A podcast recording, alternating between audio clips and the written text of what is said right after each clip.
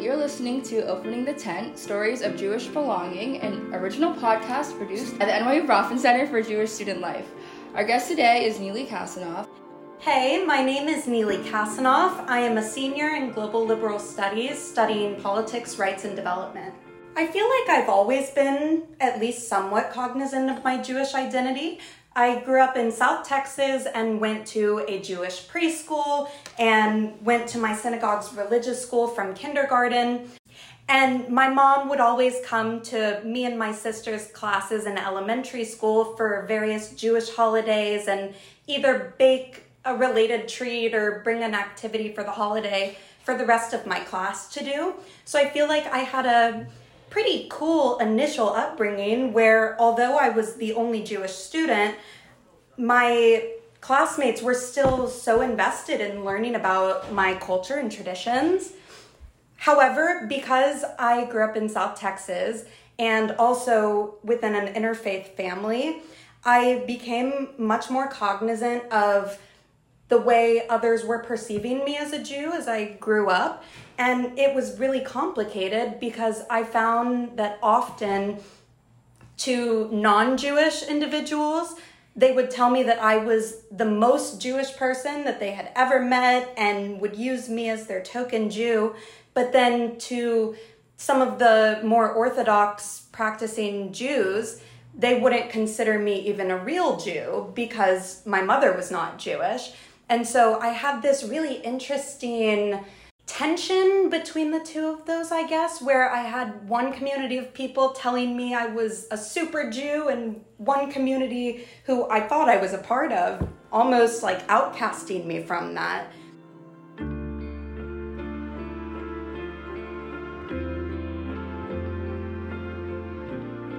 Growing up, my sister and I's favorite movie as young kids was The Sound of Music. And every time we watched it, when it got to the intermission, my parents would make us stop the movie. And we thought that was the end. And then when I was about five or six years old, I had a friend whose parents had let her watch all the way to the ending. And when I found out there was more to my favorite movie, I insisted on seeing it. And as young as I was, that was when my parents had to sit me down and say, okay, we will let you watch this movie. It's a great film. However, we know that you don't really know about World War II, and so we want to talk to you about the Nazi Party, and we think it's important that you understand the reason that some of our family had to leave Russia and Ukraine was because sometimes there are people in the world who are simply not going to agree with the existence of Jews. And they had to explain to me that because we were living in South Texas, it was still a community where Judaism is the vast minority and anti Semitism is still heavily present in the dominant narrative. So it was very important for them to educate me very young and have me be aware of the fact that I should always be proud of my Judaism and love it, but I need to be aware that there sometimes might be people around me, which I found to be true, who have this like unfounded hatred towards me just because of my Judaism. So that was really um, negatively interesting to grow up around. Was there a time when you felt outside of the tent in your community or religion?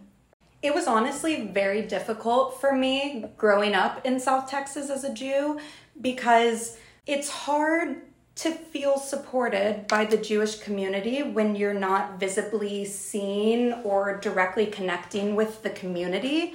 And I think it can be easy for some of these small rural Jewish communities to feel forgotten because you know, we face all the same anti Semitism, but there's much less support in fighting it. And if I'm being honest, in middle school, I was tired of feeling like I was the only one fighting for the Jewish people. So I was thinking about just giving up and joining in with the dominant stream and not having to exhaust all my energy fighting. And it was right about then that my dad forced me to join my first Jewish youth group. And I entered this beautiful world of a global community of Jewish youth and joined multiple youth groups, did so many summer programs, and it changed my life in so many ways, even outside of my Judaism, and made it so clear to me that it is this sense of community that the Jewish people are able to create and preserve that is what makes us so special. And it's of utmost importance now for us as Jews in New York City, one of the most well known universities in the world. It is our responsibility to not only be standing up for the Jewish community here, but to be using the privilege of having a voice and a platform here to speak for these communities who tend to feel forgotten. One thing that I wish people would understand about my personal Jewish identity is that my Jewish identity is not anyone else's to decide how Jewish I am or whether or not I'm Jewish. That's completely to me. And I think that there is a tendency now, especially in American Jewish youth, to consider being Jewish in air quotes either as a cultural or religious Jew and I that's not something that's ever resonated with me because I'm from South Texas. I have a Christian mother. I love bacon, egg, and cheese breakfast tacos. I often sleep past Shabbat services, but I would so much rather just be left to let me practice in the way that's best for me. And I think that's really where modern Judaism is maybe going, in that the importance is maybe not in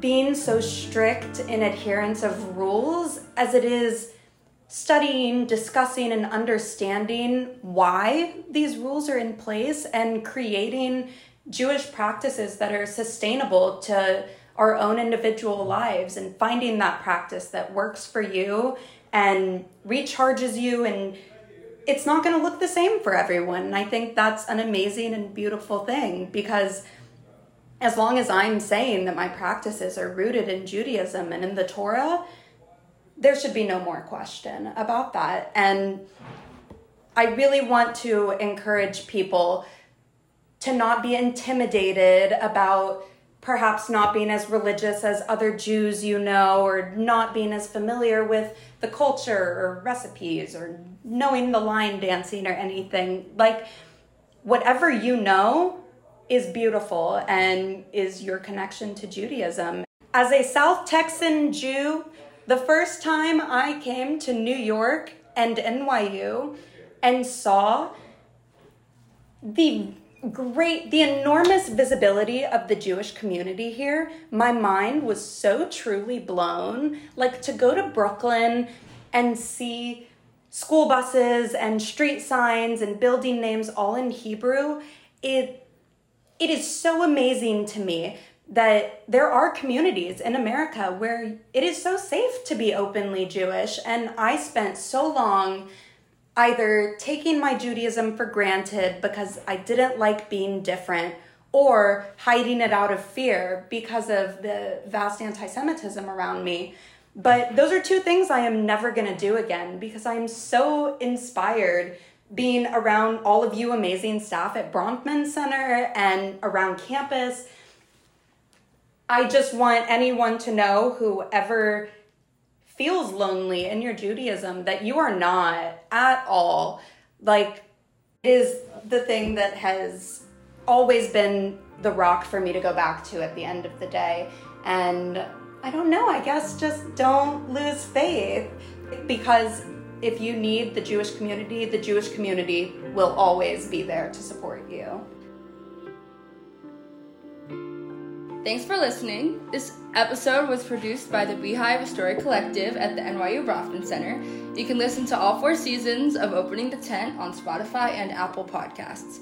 I hope you enjoyed this glimpse into the Jewish stories of our community.